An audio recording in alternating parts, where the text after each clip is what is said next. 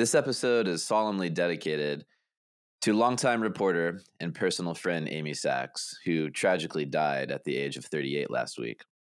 She was a good person whose human goodness and warmth will be missed. Rest in peace, Aimee.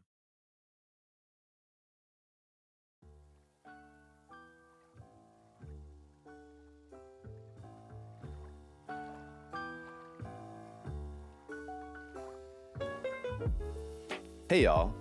Welcome back to Tropical Depression. As we record this week's intro, severe weather is hammering the state capital.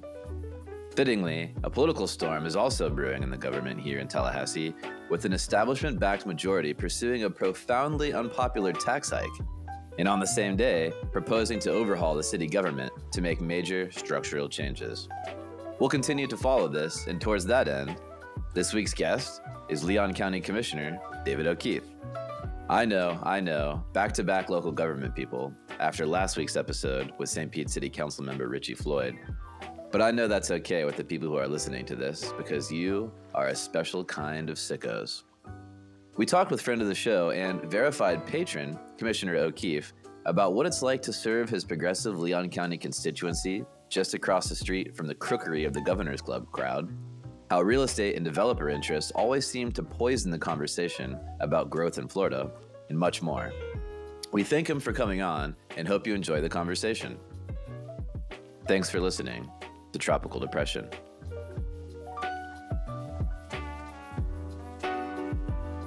What's going on, Commissioner? Not much, man. Not much. Uh, doing lots of interviews today and getting ready to finish a bunch of housework after being out of town. So, uh, you know, just a normal day being a commissioner. Went to a press conference, then stopped at the old Ace Hardware to buy a couple nuts and bolts, and uh, now do a couple interviews. Very cool. How'd the interviews go?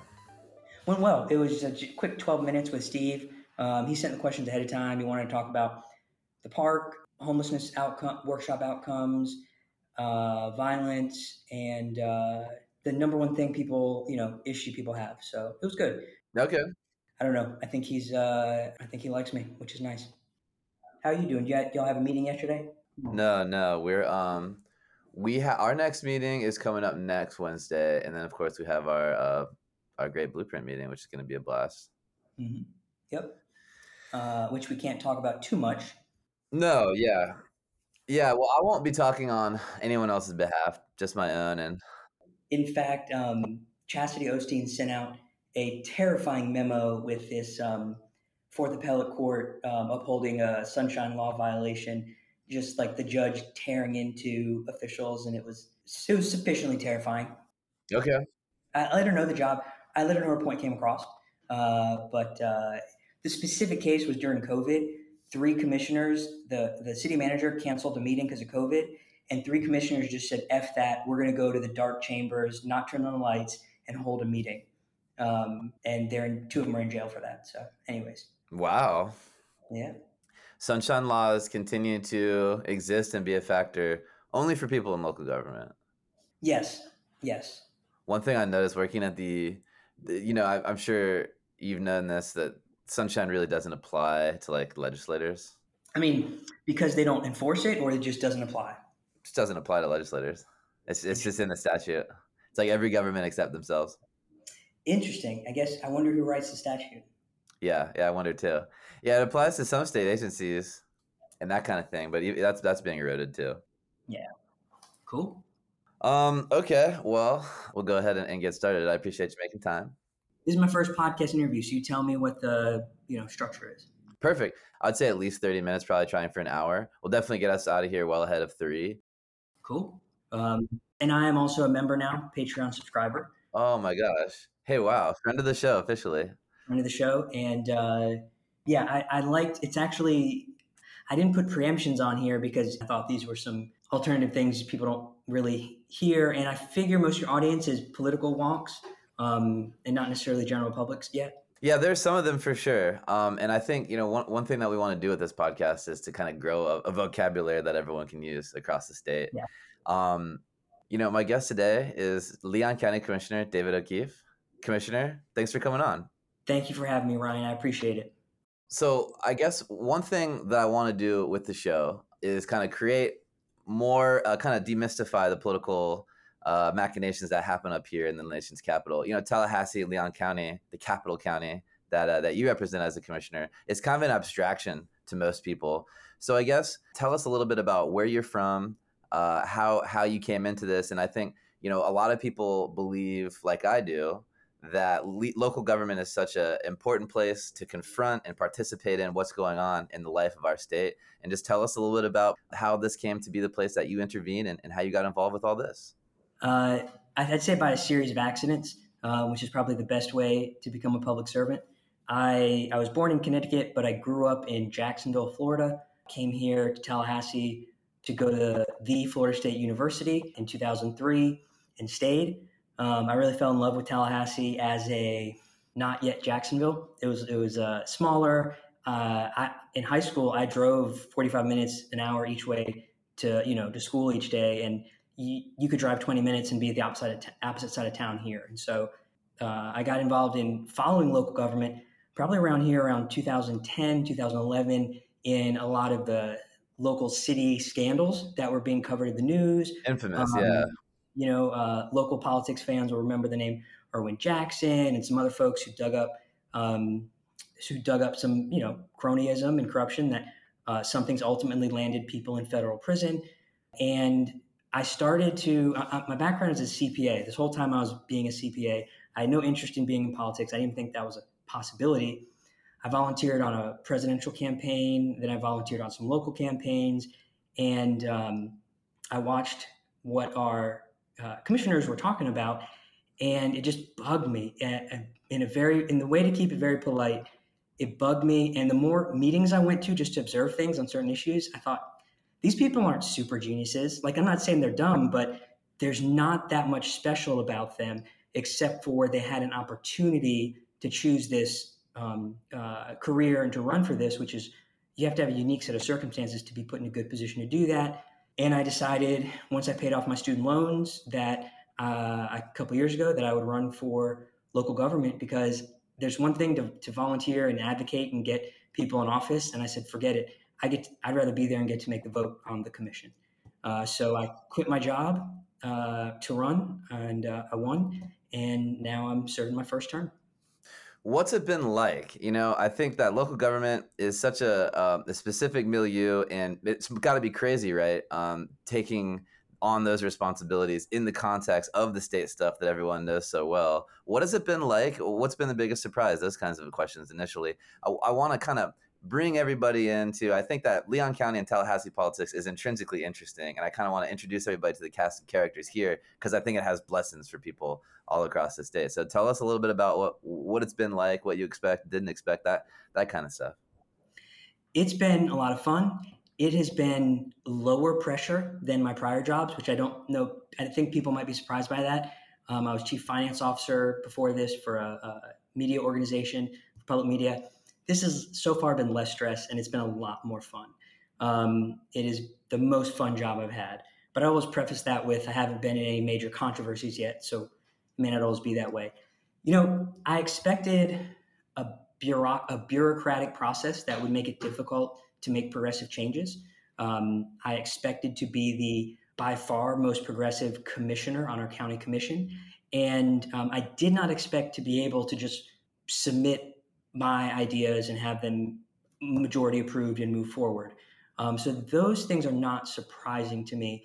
What surprised me was on the good side is, you know, there's um, folks who don't know, this is really a Democratic area, you know, with maybe a rare exception. I think all local county county and commission officials are uh, personally registered Democrat.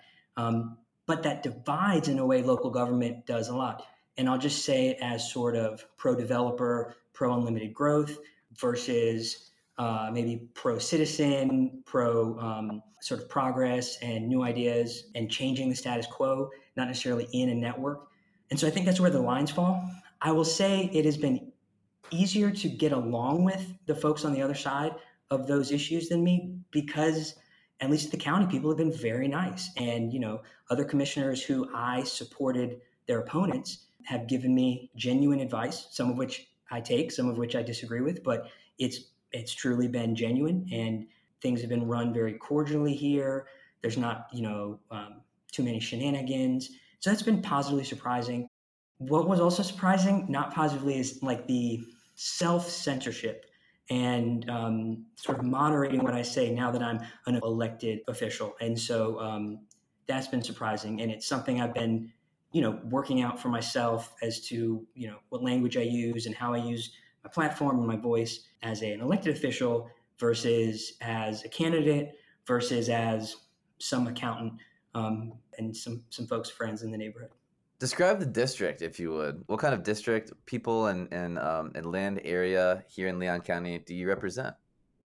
The smartest, best community district there is. it it actually includes the capital, state capital. It on the furthest western border. It starts downtown, um, encompassing City Hall, state capitol, the county courthouse, and it heads out east to the edge of the county. Um, the line is kind of zigzag, but on the northern border, it's either Mahan or Miccosukee Road, um, all the way out to the edge of the county. And on the southern border, it follows roughly Apalachee Parkway until you get to Capitol Circle, and then it drops all the way down to Tram Road to encompass Southwood. And, and for general purpose, from there on out to the east, it is Tram Road all the way up to Mahan Drive. Uh, so it, include, it includes downtown, it includes midtown, parts of midtown includes uh, Indian Head, it includes um, all kinds of Apalachee Parkway stuff, um, Buck Lake, Southwood, Chaires, um, Capitola. So it, it covers a very broad category of, of land and people. So the most um, urbanized aspects of the county you know, deep blue areas, state workers and stuff like uh, like Indian Head, all the way out to suburban newer communities, all the way to to areas with a rural character. Absolutely. So, getting into the work of of the county commission, what do county commissions do, and what is the material that you generally are voting on? There's a lot of annual stuff, you know, budget reports. Um, we coordinate a lot with our sheriff, who is a separate elected official, um, who we fund the budget and then we we coordinate with the city of Tallahassee on a number of things. Um, and I'd say there's some hot issues that we're tackling. We've had some special workshops on that um, we've been able to focus on, like affordable housing and homelessness. I will say though, a lot of what we focus on is land use, on uh, approvals for zoning changes, on comp plan language, um, land use, land use, land use.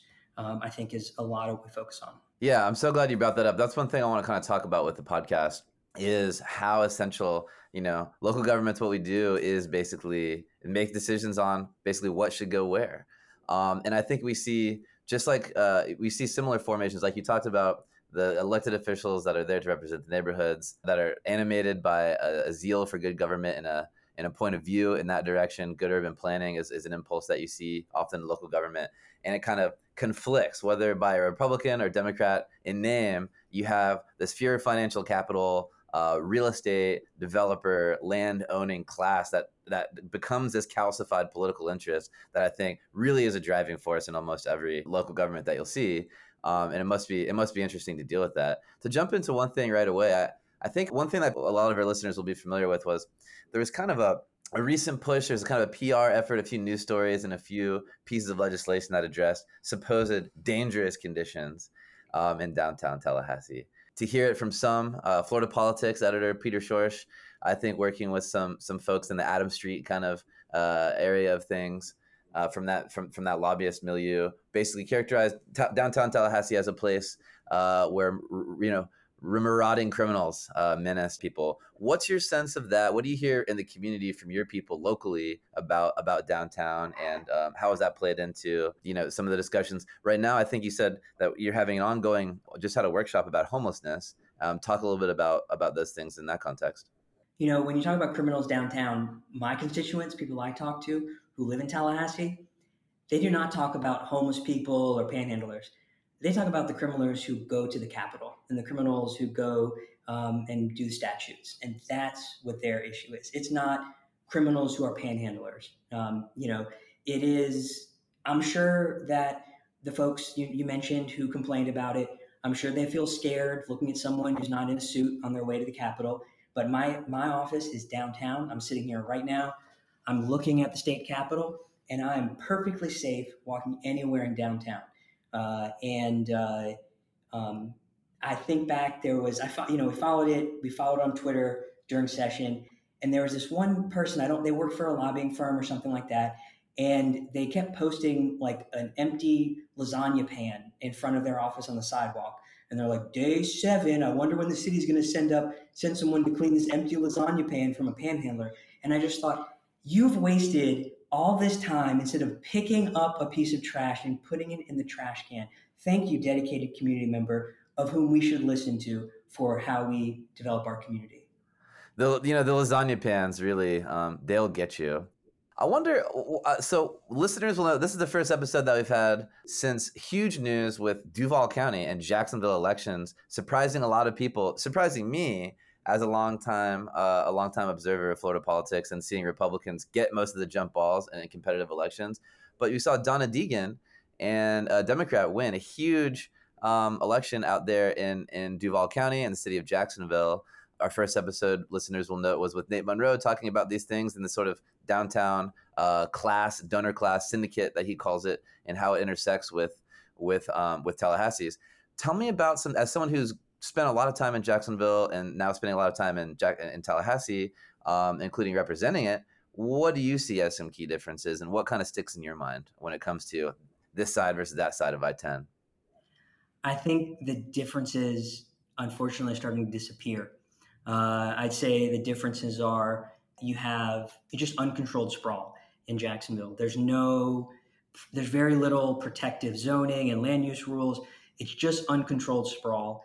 There's a lot of um, that donor uh, donor class, uh, leadership class, downtown class that just doesn't have any local citizens following it, and they can get away with what they want. And honestly, I want to give Nate Monroe credit because I think were not for him moving to Jacksonville and doing uh, covering Metro, that people wouldn't be paying attention. Because one thing that uh, Jacksonville does is they have, if I understand right, and this wasn't just a special thing, their local elections are off year. Not only off years, they're off. There's no other election. I think they just had yeah. their election in March.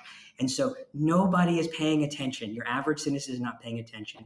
And um, and so they just can do what they want. But I think more people are paying attention because of the coverage of the JEA scandals, where they tried to corruptly sell off one of the largest municipal electricity organizations, and then people are paying attention. I think the other thing is, then that's a difference. Here, people pay attention. A lot of people who live here are state workers. A lot of people who live here work for nonprofit associations that are represent um, statewide interests. A lot of people here are in government.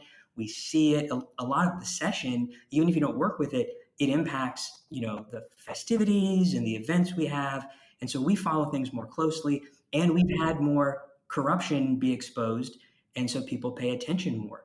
Um, we have a very engaged citizenry um, compared to say Jacksonville, and I think people are realizing maybe hopefully before the last tree gets cut down that they need to get involved or else it's just going to keep going the way it goes. I think you're so right about that. You know, I'm reading a book right now, University Press Florida book about the experiment with consolidation in Jacksonville, which we'll talk about more on the show.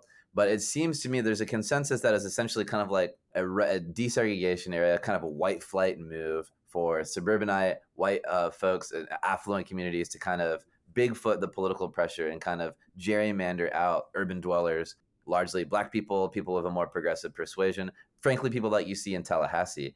Um, and I think that the progressive nature of Tallahassee's politics, when it hasn't kind of had this artificial lid on it of corruption and the bottleneck of power that the Scott Maddox era brought, uh, to our local politics, which in many ways, as welcome you know, home, still welcome home, Scott Maddox, of course, welcome home. Yes, welcome home, um, Scott. He is out. Um, but in many ways, the era of government in as much as person, personnel can be policy is still sort of ongoing. What's it like to navigate a local government with all the Adam Street, you know, threats to local government that we're seeing, the transactional governors club class having such an outsized voice? What's it like to to participate in the amelioration and, and compromise within your community with those voices kind of always always there on the outside, kind of biting at your ankles?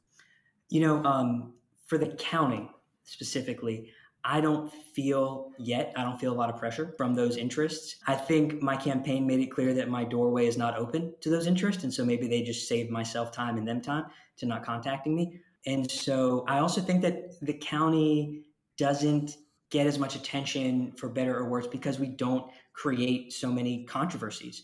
Um, and so we don't get in the news much. And a lot of the main functions of our city um, you know, we're not consolidated, but the large majority of our county is made up of the city of Tallahassee. You know, so that directs, and you know, you have a budget at the city three times the size of the county, and I think that that takes the attention of those those interests you described. Um, and so, you know, I haven't seen it too much. If they're, you know, they may be letting other commissioners know what they think, um, and that may come up in the commission meetings. But because we have sunshine laws, I don't get to know about that, and I haven't seen any egregious, uh, you know, outlandish statements or positions um, on issues like that so far. But I'm sure we will um, now. But that does lead to I don't think they need to mess with the counties because I think those lobbyists and interest special interests have decided they just go to the state and they just preempt everything we can do, and so they don't need to fool with us because um, they can just go to the state and it's a lot easier for them just to remove all authority from us we saw an absolutely, you know, ridiculous example of this with the state basically taking uh, Gainesville's utility away from the elected representatives of the people of Gainesville to a board appointed by Governor DeSantis, obviously one of the many. Uh, we talked about this with Councilmember Floyd um, extensively. The the overreaches from across the street. It's got to feel ex- especially vivid when it's right across the street there, right? It's especially vivid, and it's especially vivid for a new commissioner who got in uh, and decided to run on affordable housing and the lack of affordable housing. And that's where they're hitting us. Uh, and so, another big thing they did this year was this big affordable housing push where they preempted all authority, you know, at local governments to, to, to interact with the landlord tenant agreement, but they packaged it with putting in like, I think, seven, 800 million um, of Sadowski Trust uh, housing funds. And everyone's like, oh, well, at least we got this money. Well, I'll believe that money when it comes out. The other thing is people forget they have been rating that trust fund for 20 years. The overall amount they have yanked and put towards other things like corporate tax cuts is 2.3 billion dollars. So whatever 700 million they traded for full-on preemptions is merely a down payment on what they owe. Yeah, it's a classic Tallahassee two-step bait and switch. There, um, this is a major issue you know, this so-called uh, hilariously Orwellian titled "Live Local" Act, which basically um, it kind of reminds me of, of what special interests and FP&L tried to do uh, at JEA, frankly, which was pay off a bunch of people who are at the table right then for a taxpayer obligation in perpetuity in the future um, yeah, there obviously I think that housing and land use is best left to the people, the level closer to the people, because it's more efficient. You're the actual people that are familiar with that, and that's exactly where they tried to extract the most authority this session. I find it, um, I find it sad and and, and and kind of crazy. But yeah, I agree. I think that they'll go straight across the street to the Capitol anymore. They do, and it's it's. Uh, you're going to hear me say this when you ask me about any of these things. It's it's going to be my reaction is, I'm not surprised, but I'm disappointed. Yeah, yeah, and and you know when you look at local races, um, I have family in St. Johns County, and so when I go and visit, I kind of saw the signage and the and the posters during the campaign, and Republicans are running against out of control development too. This is an issue that is a community issue that crosses um, party boundaries, and when it gets to be a big enough issue in your neighborhood and local races, people want to know who's going to stick up for them, not whether you're an R or D. Absolutely. It seems to be, and we see this locally with uh, developer backed uh, special interest front groups playing heavily. Uh, on one hand, they're trying to corrupt and maneuver the comp plan system, uh, the comp plan amendments in a way that basically just maximizes highest uses and densities uh, way way out. It basically obligates taxpayers in town to kind of a, a Ponzi scheme like system to subsidize future growth. It, we see this consistently, and I, I just I, I can't stop you know, but wonder what is their vision ultimately. Republicans often brag about the growth of the state, but if we're not able to responsibly manage it, where does that leave us? I am concerned, and I, you know, react each session and advocate. You know, I went down to speak against the bill in committee, the tenant landlord preemption, and and like I said in there, that uh, that wasn't for the legislators because they already decided. That was for bringing public pressure, and I think that's all we can do is try to bring public pressure to let our constituents know hey, these are the people taking away your rights to elect people to do what you want them to do in your community. And next year, when you come back and yell at me that another development's going up and it's you know draining all its sewage and its stormwater into your area neighborhood because it wasn't planned right, I'm sorry, wish I could help you, but you have to talk to the state who won't talk with you unless you're uh, unless you make donations. And so, um, you know, it's it's it's it's disheartening. But we, here's what we can do so far, and this is a pitch I always want to make, and I'm making this year is, you know, the number one thing I hear from people is about development. We send out a monthly newsletter, and you know, during the campaign and everything, we can put up whatever we want about policy on social media. But if we put up a dog or a cat, we're going to get huge engagement. And so our email newsletter goes out. We've got a, a, dog on there, you know, a cute dog, you know, adopt this dog from the shelter. And we always include a link separately to all the current commercial and residential developments. Six times the number of people clicked on the development list as our cute dog. Um, and all our neighborhood associated meetings we go to, they're talking about development. And uh, I want to come back to, because I could spend hours on this. What I've learned is when a, a proposed zoning change comes up to a commission, and the neighborhood comes and says, "Here's all the reasons that you don't you don't shouldn't approve it." That's a quasi judicial hearing that the commissioners are not allowed to just vote on what's right or wrong. We we get sued and it overturned if it's not based on exactly evidence based adherence to the comprehensive plan text.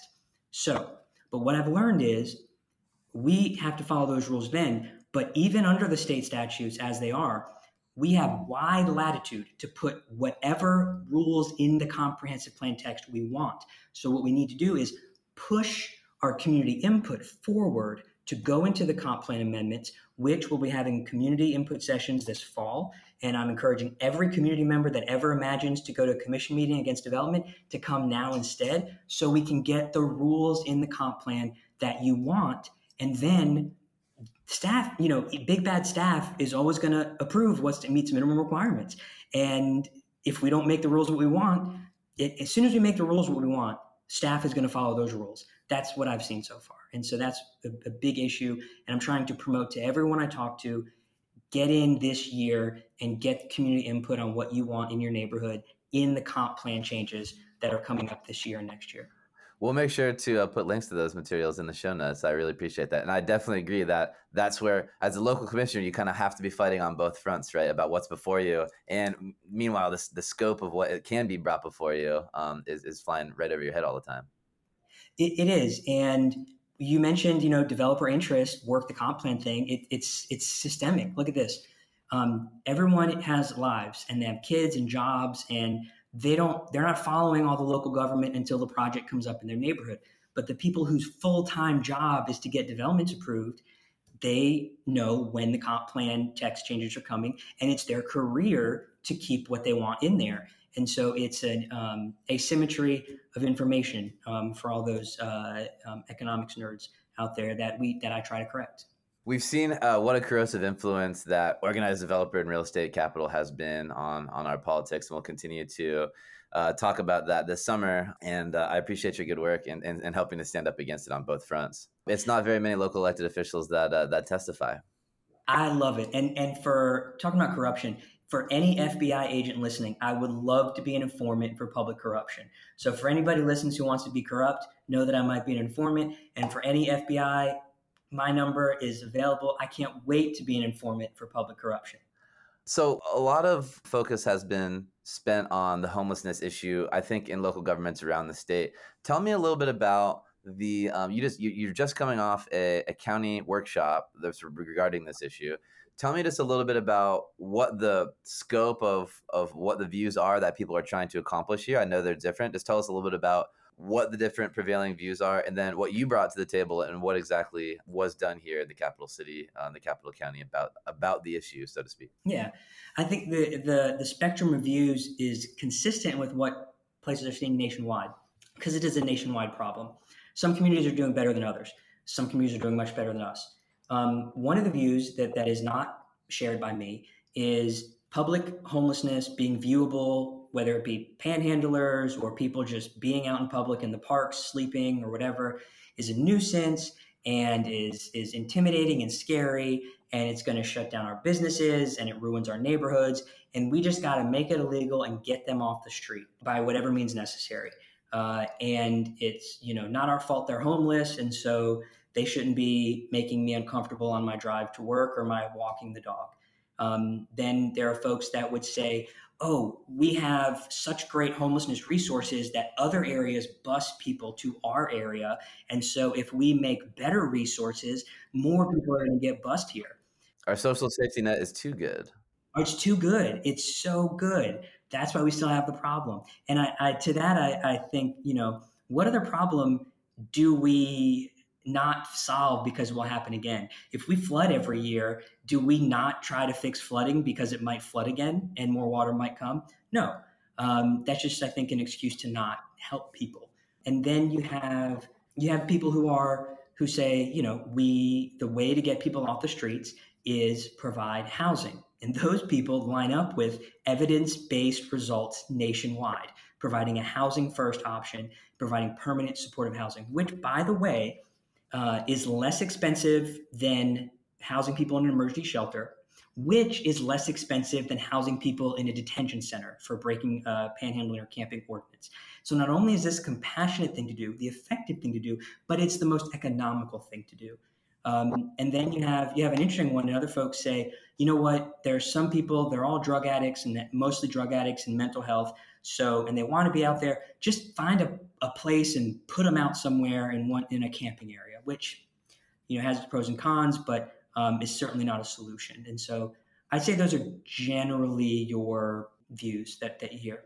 The idea that we want we just need to crackheads and arrest our way through this problem. How is that received uh, at the meeting? I know that view is certainly presented. Where, where did everyone fall? Um, it it didn't. Uh, nobody nobody explicitly used the word crackheads or anything like that. Um, I think it the conversation was very polite for the most part, with uh, one exception. And I think the polite thing people were talking about was people have mental health and drug abuse issues, and that we need help. We need to get them help with that. I think um, the reception for getting people off the street and an ordinance against soliciting uh, in the median was our businesses are suffering and you know we have to do something about this because our businesses are closing it's hard enough to be a local business and these folks aren't necessarily homeless, which is the information we got from our homeless outreach team. They, they reported that a large majority of panhandlers are not homeless or are transient. So they, they want to move along a few days anyways. They wouldn't take housing. And I think that's the, the kind of the reception is supportive of an ordinance because, you know, we need to do something, um, not necessarily because we want to lock them up. But the reality is when you create an ordinance with a penalty, you enforce the penalty and you make it worse. So essentially, are new criminal penalties being created from this process? Perhaps. And so we um, approved uh, that staff bring back a draft ordinance against soliciting in the median. This is different in a, in a, in a smaller scope than an ordinance against camping and, and panhandling that was turned down last year. Mm-hmm. Um, and this approach only applies to the median, and it applies to anyone holding a sign, political candidates, volunteer firefighters raising money, um, anyone, and it ha- it's based on safety. So while some people may think about it being about homelessness, if we if it's about homelessness, it's going to get struck down in court as unconstitutional. But if it's safety and it's too many median injuries, that's one thing. And so this ordinance, I'm not sure we haven't seen yet what the criminal penalties would be, um, but it's only a median. It's only certain medians, and so people could still they just have to stand on the sidewalk. Um, so it's less consequential. But I did have actually input from somebody in um, the homeless advocate community, and I haven't verified this yet, but they report that if you have ordinances like this that are seen as somewhat anti homeless, that when you apply for federal grant money for supportive housing, you they ask if you have these ordinances and it takes away from your sort of grant application scoring. So not only would it not be effective, but it would make more homelessness and reduce our ability likely to get federal funds. Because here's the thing those folks, a lot of those panhandlers may have homes and they average $300 a month from panhandling income. But if they can no longer panhandle, they lose that and they become homeless. So we therefore make the, the, the situation worse. Yeah, it's a shame to see. I think Jacksonville actually made some steps to criminalize panhandling uh, not too long ago. And I know that well-meaning people always talk about you know marrying resources with new enforcement but uh, it's important to make sure that one doesn't get lost in the final deal and one is more expensive than the other uh, and people like to think they have cheap solutions resources is not the cheap one and, and i believe jacksonville is in court uh, about their ordinance in fact these ordinances are found to be unconstitutional in the most conservative federal appeals court a recent mississippi law against panhandling and public camping was struck down by the 11th Circuit Court of Appeals in federal court, which is one of the most conservative. So even if we pass these, we're just going to run up legal bills defending it and losing. Yeah, uh, and we'll keep listeners uh, up to date on, on where that is because I think it's it's for me as a Florida person, it's right up there with beach access, public beach access. It's kind of a First Amendment issue. Public spaces, obviously, you know, this year we saw the county was willing to be a refuge in a place where Women's Voices of Southwest Florida and um, some other folks who are protesting the extreme near total six week abortion ban that Governor DeSantis signed and that the legislature passed across the street you had dignitaries and peaceful protesters being arrested um, and having that you know cracking skulls mentality. Would you describe uh, the tension, zooming out a little bit? D- describe the tension between the city and the county and the state a little bit. I know it's kind of an abstract question, but just what comes to mind for you? You and I both work in a place that's really unusual, and that we're seeing you know um, three levels of government just staring right at each other. What does that do to a downtown? You know, um, I'll, I'll dispense with the state really you know, we have a, a lobbyist we hire to represent us, and then we go and advocate for policies we want. But the state doesn't work with us at a legislative level, county by county, in huge issues. It's they're they're they're they're preempting all counties. They're not necessarily preempting Leon County or the city of Tallahassee. So there's not as much direct interaction with the state um, as there is with the city because we do so much with the city. You know, a constituent calls me about an issue in my district. Well, it's in the city. Well, then I, I can't do anything necessarily on certain issues because it's at the city. And so I reach out to the city and say, hey, can you respond to this constituent? Then we're on joint commissions like Blueprint. Um, and then we're on joint issues like comprehensive plans. And then we have huge community issues like policing, violence, affordable housing, where we have separate authorities, but we should be working in concert. And so there's a tension at City Hall I just, I'm glad many days I read the news and I come in and I say, I'm glad I work at the county. And so with the city, we just try to work as well as we can with them. We want to be a partner. And, you know, I hope it continues that way. It is unfortunate. Maybe it's just self bias, but I find that n- not on an elected official level, but in an institutional responsiveness level, our county is fantastic on a, on a customer service level, like solving a problem for a constituent. I have not had great success with the city, passing things on and saying, hey, can you look into this issue for this constituent, this thing or that thing? And uh, maybe they're just focusing on something else. Maybe they do it in a way that I don't know. But it's it's a good working relationship that I think the county does its part to try to keep working well. Um, but it can get real messy because it's two different bodies. Well, you know, City Hall, you know, they've only got three times the budget and they're asking for a millage property tax increase you know, and there's I think there's part of that. I do think there's like big brother, little brother. I think there's there's personalities play in, which is unfortunate. And I think, and this is not again, this is not. Well, I'll just stop prefacing because caveat free zone here, baby. Caveat free zone is. I think some people take personally if they've been in this industry or this office or this service long when new voices come in and say, hey, we need to do something different. Hey, we need to do something this way we're not saying you're a failure and you're wrong and you're dumb. We're saying, like, okay, we have more information, there's new news, there's new technology, there's new research, we need to change things. But sometimes people can be very offended by that, and it creates an unnecessary hurdle based on personality. I always try to work around that. That's a, one difference of being in office and being a candidate is remembering my language. Like, I want to convince these other commissioners that I need their votes on things, and I if I don't have to, I prefer not to have them already mad at me before they listen to my arguments. But sometimes you, you can't avoid it. Of course. There's never uh, progress without struggle. It must be an interesting challenge navigating that.